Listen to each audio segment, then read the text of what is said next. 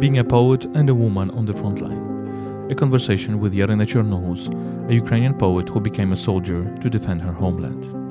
You're listening to the podcast Explaining Ukraine and its series Thinking in Dark Times by Ukraine World.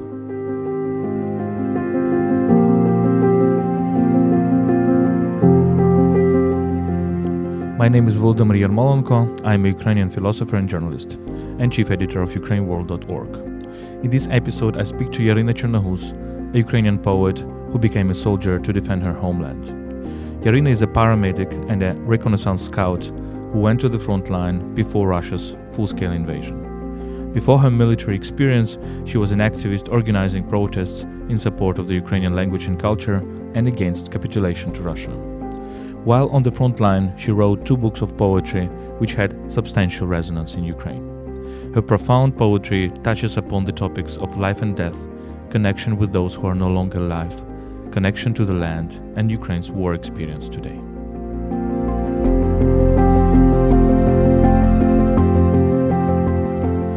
Thinking in Dark Times is a podcast series by Ukraine World. This series seeks to make Ukraine and the current Russian war against Ukraine a focal point of our joint reflection on the world's present, past, and future we try to see the light through and despite the current darkness.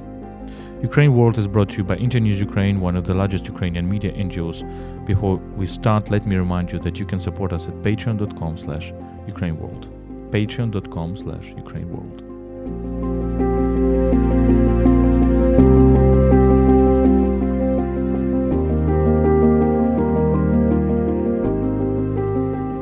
Yaryna Chornohuz, welcome to this podcast uh, hello.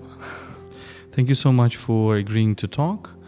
So you you are a Ukrainian writer who chose to be in the Ukrainian army.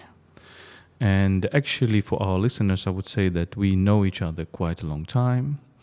Uh, we met at the university at philology department. Um, I was uh, a professor. You was a, you were a student, and then you chose an absolutely different path. So not only writing books, uh, although you do write books, but joining the army as a female, as a female soldier. Can you tell me how it was, how you took this decision, and um, what followed it? Uh, yes. Um, some people are um, surprised by such choice, of course, um, but like my background in university and in humanity studies, uh, I would say um, was also the thing why I, I went to army because um, at that time in university in Kiev Mohyla Academy, I decided that I uh, will choose the life path, you know, of um, mm, no, witnessing the real life. Like, and in our country, uh, if you want to witness a real life, you you have to be on the front line, or you have to just uh, be there for some time and to see, yes, the things that uh, are there and how our soldiers and uh, civilians yes, give give their lives for uh, Ukraine. So, like this is. Um, very important thing to understand life and to understand your role in your country. So this was the, that was one of the reasons. Um, apart from that, I wanted to join army in 2014 uh, when Russia attacked us and occupied Crimea, Donetsk and Luhansk. But at that time, I couldn't join army because I gave birth to my daughter. Um, How old were you in 2014? Uh, 19 years old. Yeah, I was 19 years old, and I also was a student. Um, so I decided that I um, will give some time to my daughter, yes, to, to grow up. And I finish university. And after that, if I'll still be needed, I'll join army. And in 2019, uh, the war was still on. The war was that was in such um, condition that like no one in world remembered about this war, but it still was war, uh, every month, uh, six, ten soldiers were killed on our front line by Russians, and I decided that I'll join. And when we will have the next hot phase of this war, I'll be ready and I'll be like prepared soldier. I remember you were always talking um, and, and telling us that those of you who believe that this war will be short, that we can like win it in one year, then it will all be stopped very soon, are very naive people, and that this war can be very long, lasting for years or even decades. Do you still think in that way? Yes, um, I think. Uh, Russians uh, they commit uh, genocide of us during these 10 years and uh, they won't stop because um, hmm, okay if they stop they lose their empire maybe will be like broken because uh, like um, colonization of Ukraine and Kiev is very important part of their ideological myth and uh, they will do that until I don't I, I don't know until until they, they have forces. And Ukraine has no choice has become a very strong military country with strong defense and yes to live like all its time in war circle as has the name of my uh, first poetry book we unfortunately our our fate war circle. I remember then when you made a protest, it was your unique protest. You uh, you just uh, took a place near the presidential office. It was in 2019 or mm-hmm. 2020? 2019. 2020. It was uh, spring 2020. Right. And you were also joined by, by, by some of the people, brave people, but that was your protest against this capitulation against this mood which was spreading with the first years, months of Zelensky presidency that Mr. Yermak will be searching for some compromises with Russia. And I remember, and, and you spent there days and days and months near the presidential office. And uh, I remember that we were asking you, so what, what, what, is, what is behind, what is the force behind your staying uh, for so, so many days? Because it was very difficult to imagine for ordinary people, right? That you were you were sleeping there, you were days and nights near the presidential. Three months, yeah. And uh, you said the phrase, just one word, stoimo. You said stoimo. we we are standing here. So it's it's a kind of a, a word that that. Uh, embodies this decisiveness of the Ukrainians, even even the stubbornness of the Ukrainians, and I think that uh, this feeling uh, is one of the most, the strongest feeling that Ukrainian nation has, and, and you just formulate it in, in, in one word. Do you, do, you, do you feel that this feeling is still there? Uh, of course, this feeling is three times stronger right now, I think. Uh, yes, um, talking about that protest, well, um, I'm very sorry that our, uh, you know, mm, politicians, officials, yes, they trapped into this uh, thing as a fake, fake uh, mm, peace, right?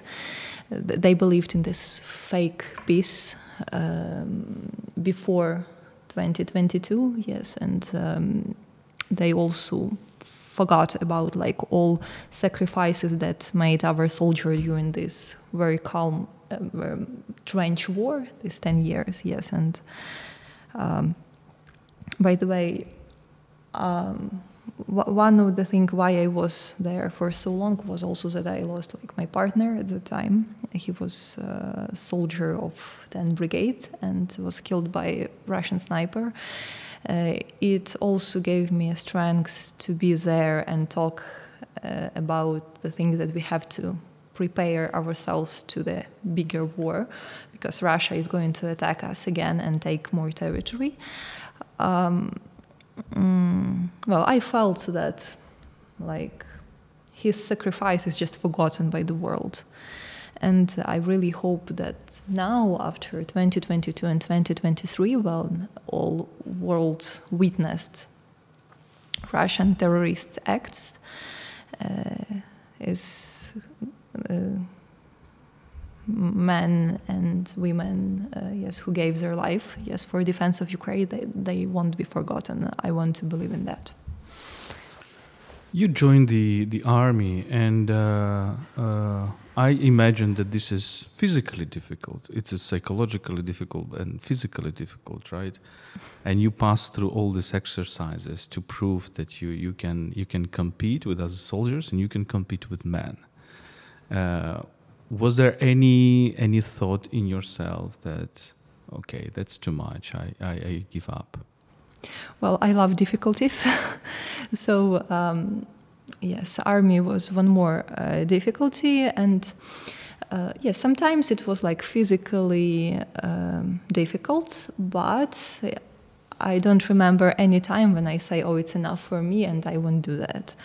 Uh, when you are the only female on combat position in reconnaissance unit, um, you have no choice to be strong and uh, to do more, even the, the more than you can, because all men they are watching you. they uh, can, you know, forgive some weaknesses to each other, to men, but they never forget a, a weakness to a female soldier, by the way, because, well, uh, in uh, this army community where most people are men, uh, well, it, it is like quite often considered that it's not there is not a place for women yes in army and uh, you have to prove all the time that they are mistaken that you can do the same job physically that you are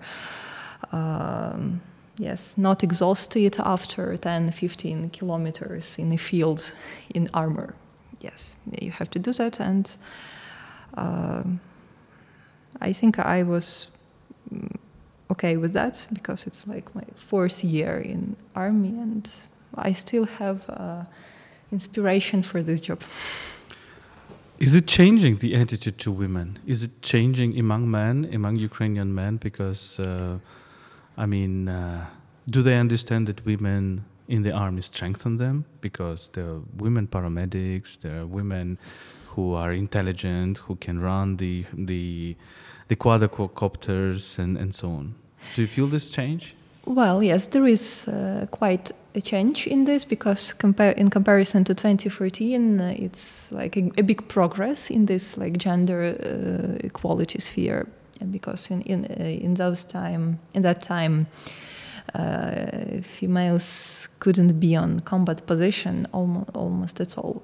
Right now, uh, there are not many females still on combat position, but they are, some of them, and um, uh, there is a new generation of commanders who respect uh, females who want to be same soldiers as guys. And when you are lucky to be with such commander uh, you can do almost anything uh, yes uh, in in the very battlefield. If you prove that you quite strong and you can do that yes without difficulties for your unit so yes here is, there is a change but still there is also a stereotypes there, there are some stereotypes in some guys of maybe elder generation, especially about females, of course. Yeah, but I would say in any army we can see the same thing.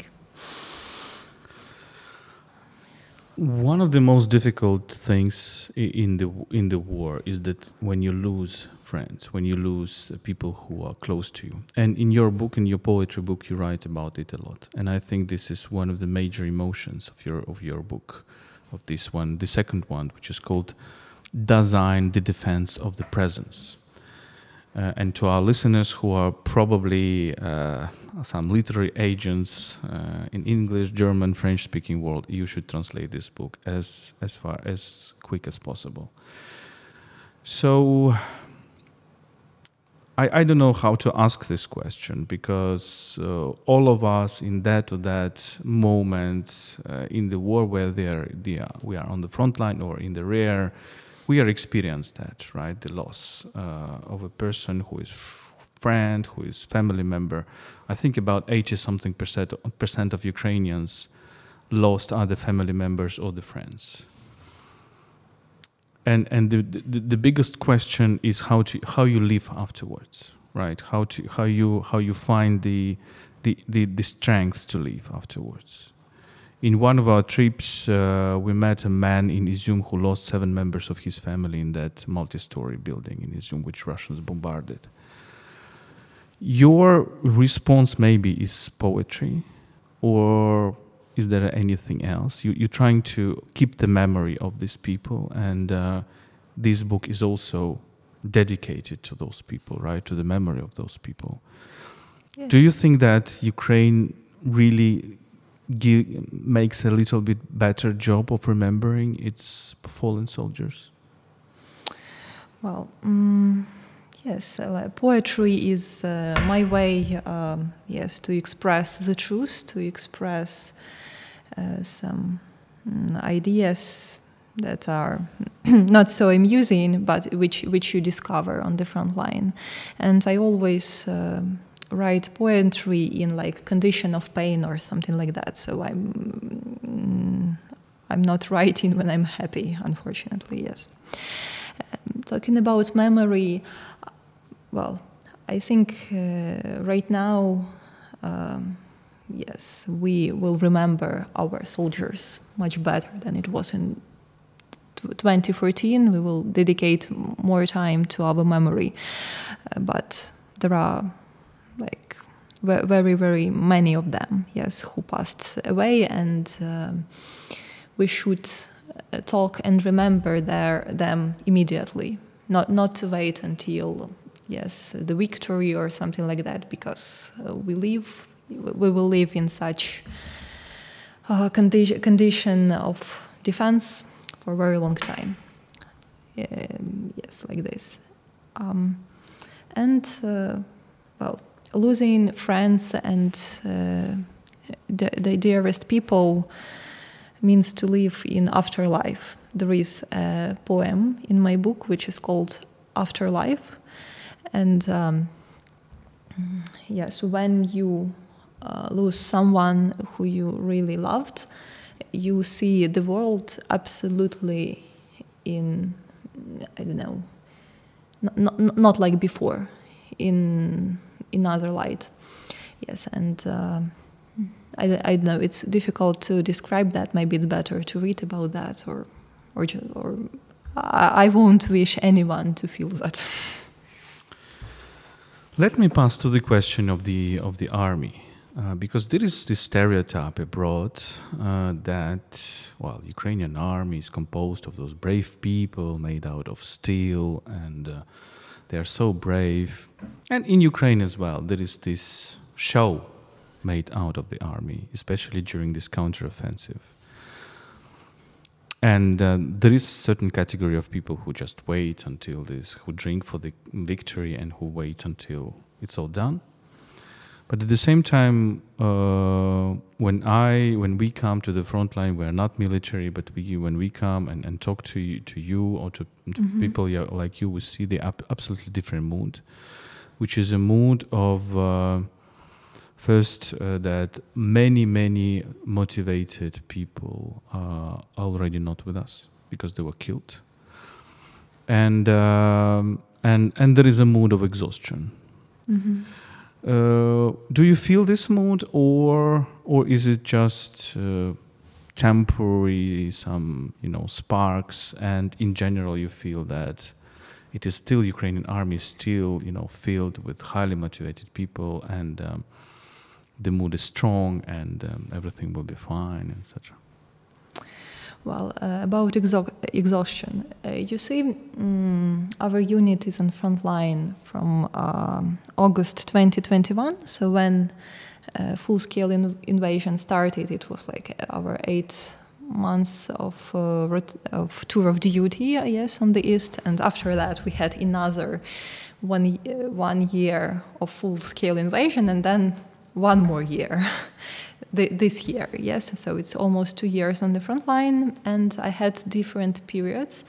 Like after being a year on the front line with my unit, mm, changing once in three months location, but all the time there. Uh, yes, I felt something like exo- exhaustion. I wanted uh, like to see my home in Kiev, yes, to see my flat, uh, to see daughter, and, and and that's it. And uh, I was allowed to be in vacation for maybe a few times, like 10 days. Well, and after that, uh, you know, uh, I understood that I've used to it. So I, have just used to it, even, and um, I want to be on the front line, and I feel that front line is more home for me than anything else. It's it's quite a strange thing. Like some psychiatrists say, it's it's not it's not good if you think if you if like war zone is your zone of comfort it's not good and um, well right now i'm few months yes in vacation uh, like with ministry of defense in, in one project engaged in the one project and i want to be back on the front line every other day and there are there are some soldiers also who want that because we, we're used to that and it's like it's our life right now. Uh, so, yes, um, it's well. I would say that we're still motivated and very strong because if we have a lot of people, yes, who get used to the front line and of in, in engaging in fight, that means that um, we won't lose territory. No more, I think so. Coming, coming back to your book and to your poems, one of it is about earth. It's called, it's called Zemlya, earth or land. And uh, I, I recognize something that I also felt very much in this war is how really Ukrainians value earth.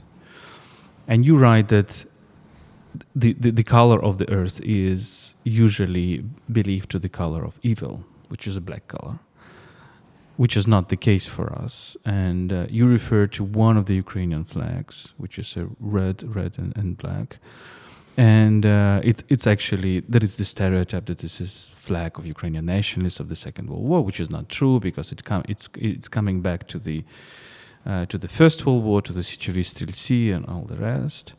And there is this metaphor uh, of this flag that there's blood on earth, right? And I think you you you also use this this metaphor. Yes. Do, do, do you yeah do you consider that this earth and land is is so much important for Ukrainians? This is this is one of these archetypes. This is this black black matter that actually is um, is welcoming in you, and you have this metaphor that people as if they clean their hands from the earth, but actually they clean their earth from the skin from the skin from their hands. Well, yeah. Well, mm, uh, when I became soldier, I discovered a nurse for myself, as I uh, was, um, uh, you know, human who was born and grew up in city. Yes, among uh, yes, in, in the capital. And uh, when I became soldier, we um, had to, you know, dig trenches a lot. We had to, uh, you know, like walk a lot on very different locations and uh, nature and fields and desert even yes on the south of ukraine and, and sea and i discovered like the beauty of ukrainian earth and it um, mm, became for me something very very important because uh, earth is giving you a strength when you see the beauty of your landscapes yes of the cities of this the Donetsk region, as you know, is very beautiful. It's, it has very unique, nice nature, and as well as south of Ukraine, where we have this uh, shore of Black Sea. Yes, um, and islands there. It is very beautiful, and um, mm, yes, all the time when I was soldier and I looked on it, I, I understood that it is something that I can give my life for. It's very like, I don't know, maybe strange feeling, but um, yes, uh, maybe this is the reason why we are so strong that these landscapes and earth is giving us, yes, a strength and it's like if we look on history, we will see that all times in these fields in Donetsk region and south of Ukraine, there was like this war, and all different generations of Ukrainians since I don't know maybe uh, 12th century, yes, def- were defending its identity. Yes. Yes, this also uh, amazes me, but also frightens me because you understand that this is the region uh, where you, you, had the front line, and the the eternal front line. It was the front line between the Slavic tribes and the Turkic tribes, Turkic-speaking or Iranian-speaking tribes in like Middle Ages. Then there was a front line between Ukrainian Cossacks the moscovites and the Kirimli, Crimean Tatars, and other Turkic speaking uh, people. Then I'm, I'm reading right now the memoirs of uh, Anatoly Dymarov, which is a Ukrainian writer and uh, wrote wonderful memories, fantastic, very good memories about the 20th century. And he's describing the Second World War in the places we visit all the time. It's Izum, and then he's his uh, village, which is called Studenok, which we haven't by, by chance visited yet, but all this region, you know, and, and you kind of uh, recognize everything like aviation, bombing, houses, and now it's it's all the same. But at the same time, I agree with you that this you know Donetsk region, and I don't I don't really like this concept Donbass because it's very artificial one created yes. by the Soviet or times. Soviet, yeah. Because you understand when you travel there, you understand that there's geographically, climatically, in, terms of people, there is nothing which separates it from Kharkiv region, from Slobozhanshchina, from central yeah. Ukraine. It's, the landscape are the same. Yeah. Yes. Yeah, and um, if you remember this legend from I don't know Kiev Rus time, I think about uh, plants of this wild field uh. Yes, that this legend when um, uh, one small boy was taken to captivity, and when he was adult, he came to the yes to the, this Ukrainian wild field as a, occupant, by the way, and he felt the smell of this pollen plant, and he uh, recognized his homeland. So he understood that it, it is like his home, and um, yes, the army in which he was, it was were, were his enemies.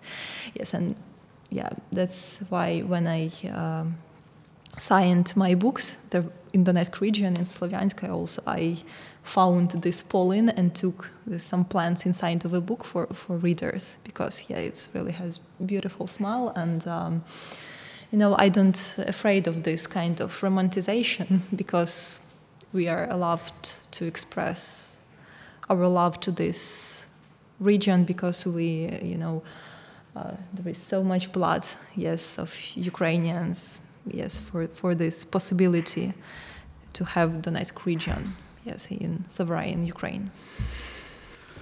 One of your poems also talks about age, and you describe a, a kind of a fantasy about elderly people who are making love and young people imagining themselves as elderly people, but at the same time, with the conclusion that these young people will probably not become elderly and because they have all chances to die when, when they're young.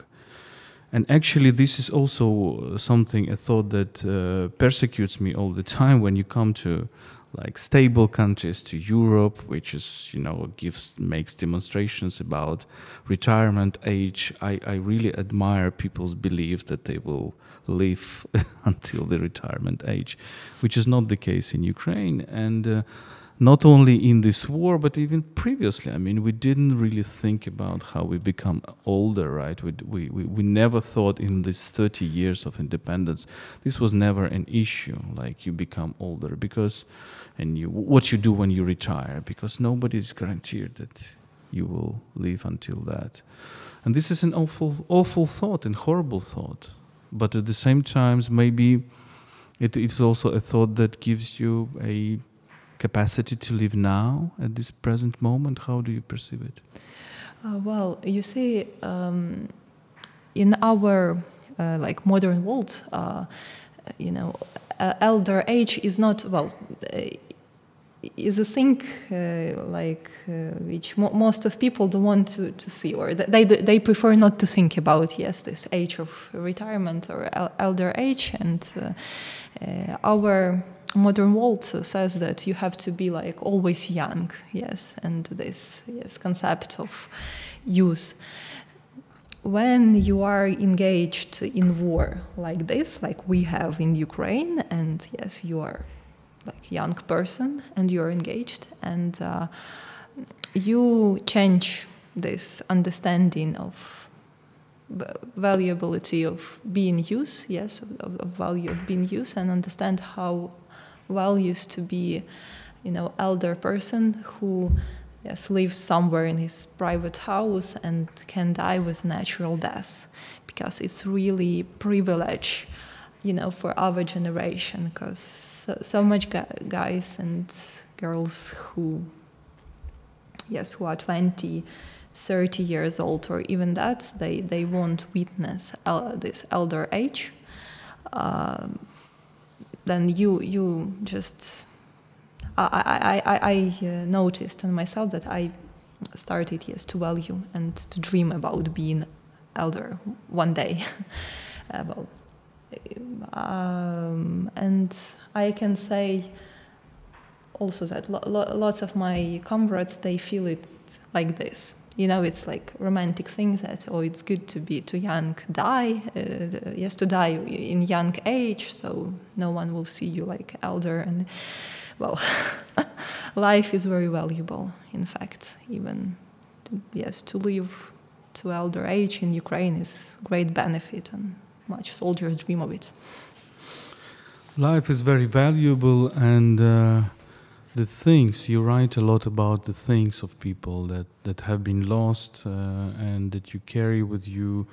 And you have this metaphor in one of your poems as if you take the touch of those people who are no longer alive. And uh, this is very, very touching in itself uh, image. Um, let me ask you about literature because I remember when uh, when we were present you, you were presenting uh, your book here in, in the space of Pen Ukraine where we are now.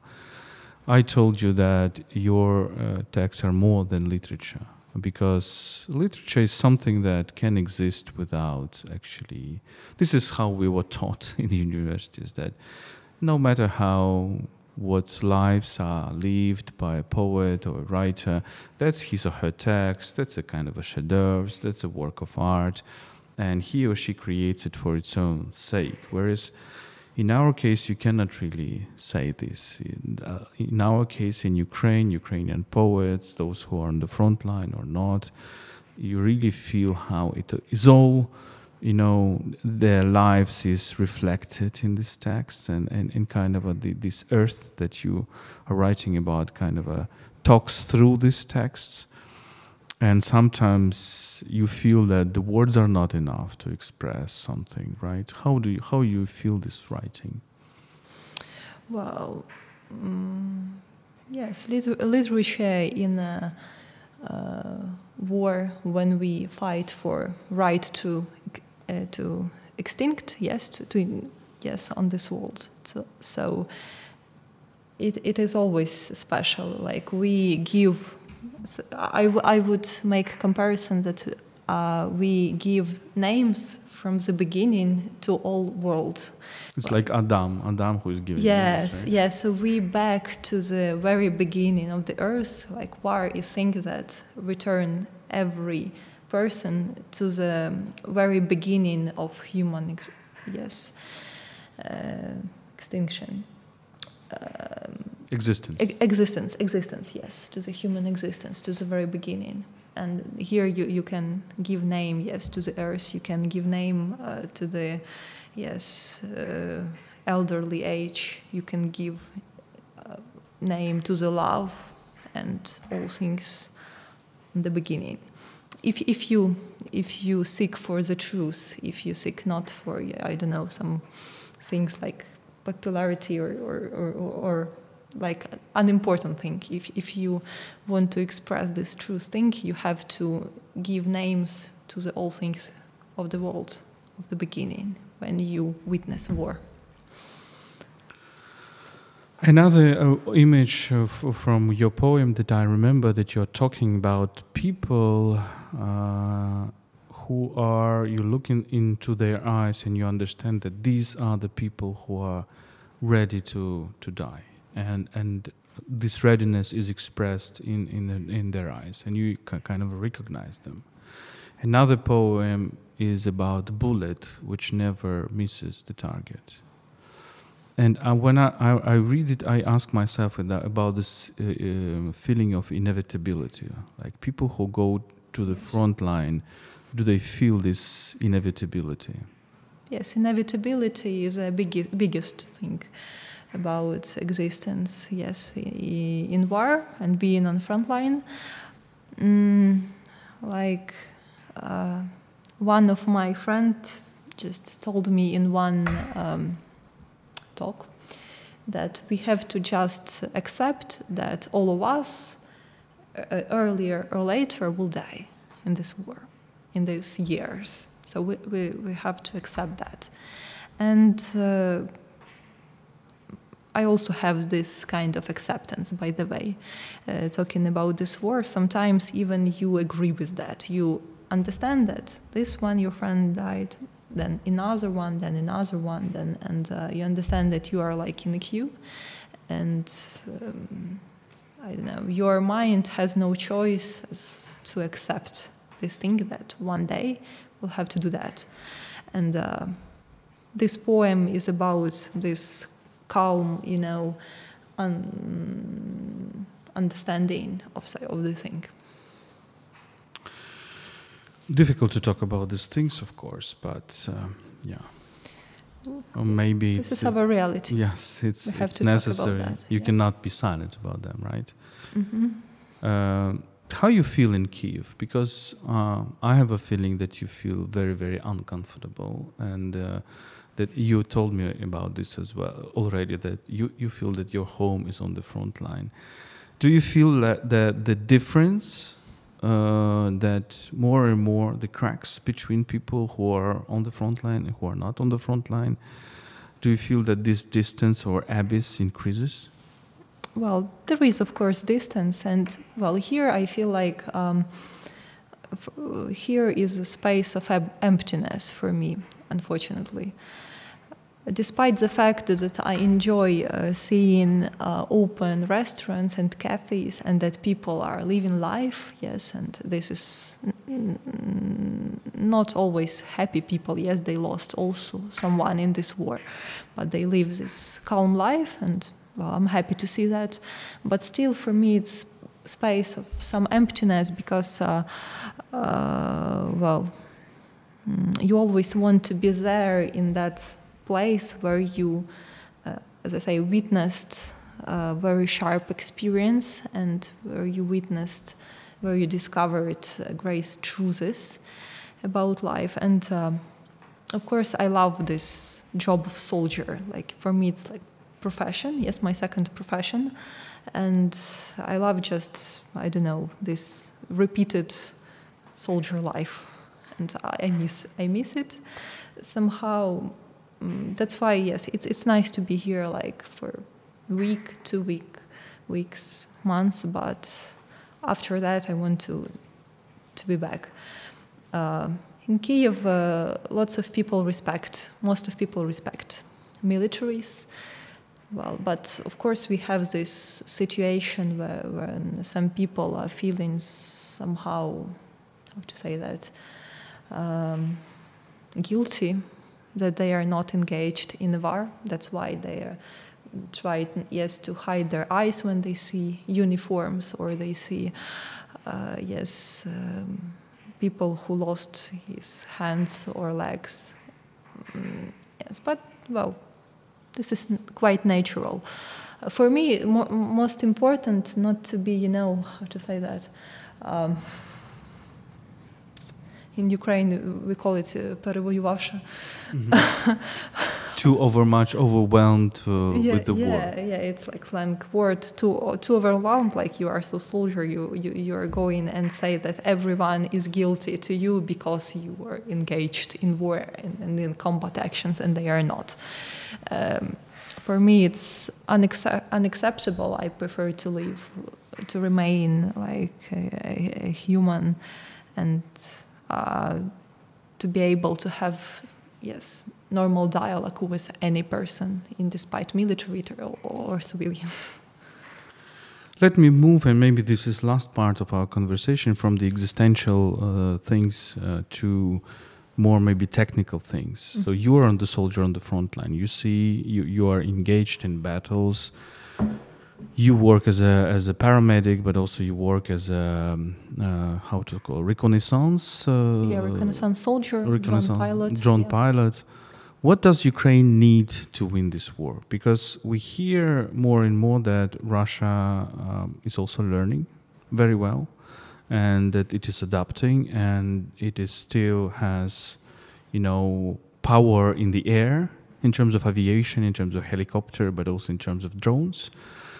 What does Ukraine need? What does it need from uh, from its own society, from international partners? What is your perception?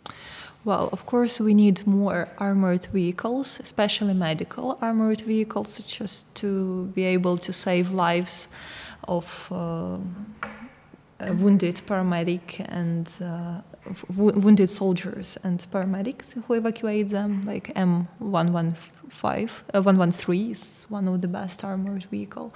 Uh, and apart from that, what is maybe more important, we need more cannons, we need long uh, distance artillery, uh, we need F 16, we need aviation.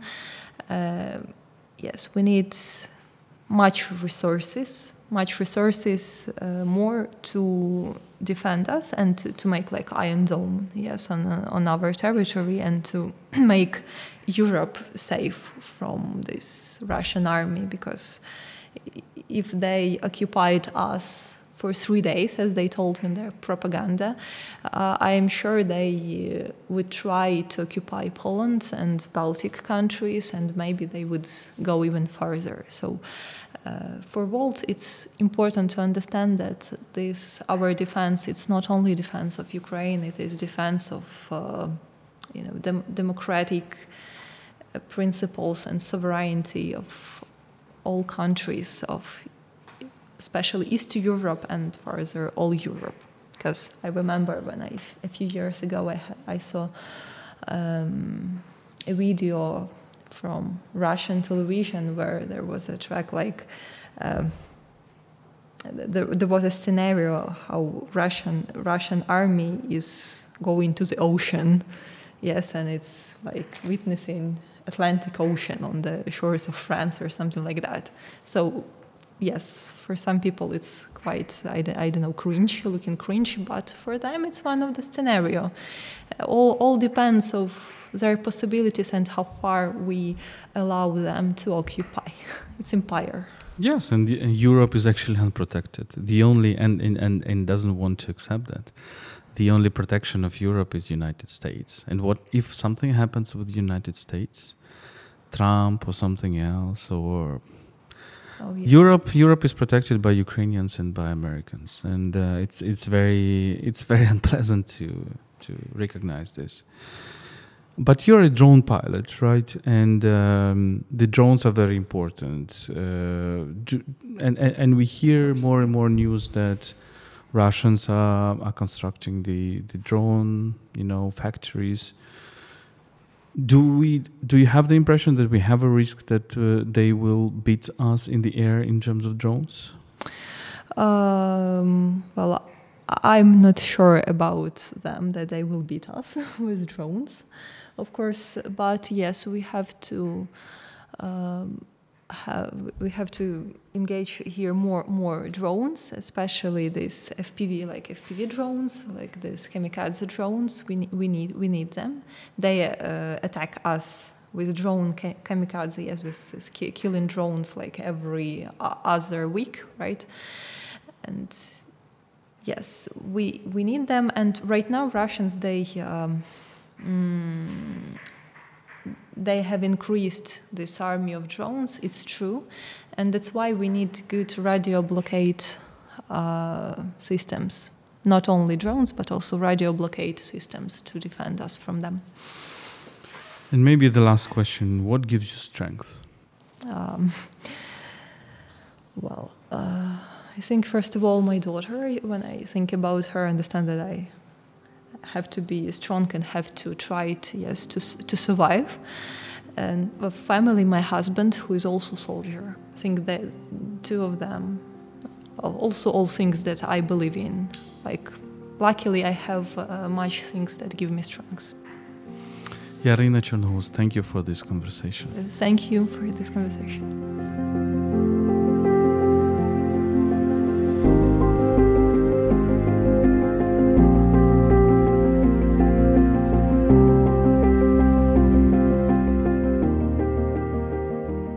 This was a podcast explaining Ukraine and its serious Thinking in Dark Times by Ukraine World. This series seeks to make Ukraine and the current Russian war against Ukraine a focal point of our joint reflection on the world's present, past, and future. We try to see the light through and despite the current darkness.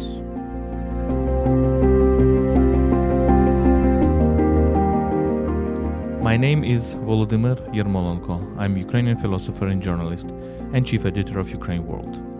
Ukraine World is brought to you by Internews Ukraine, one of the largest Ukrainian media NGOs. You can support us at patreon.com slash ukraineworld. You can also support our volunteer trips to the frontline areas at PayPal, ukraine.resisting.gmail.com, ukraine.resisting.gmail.com. Stay with us and stand with Ukraine.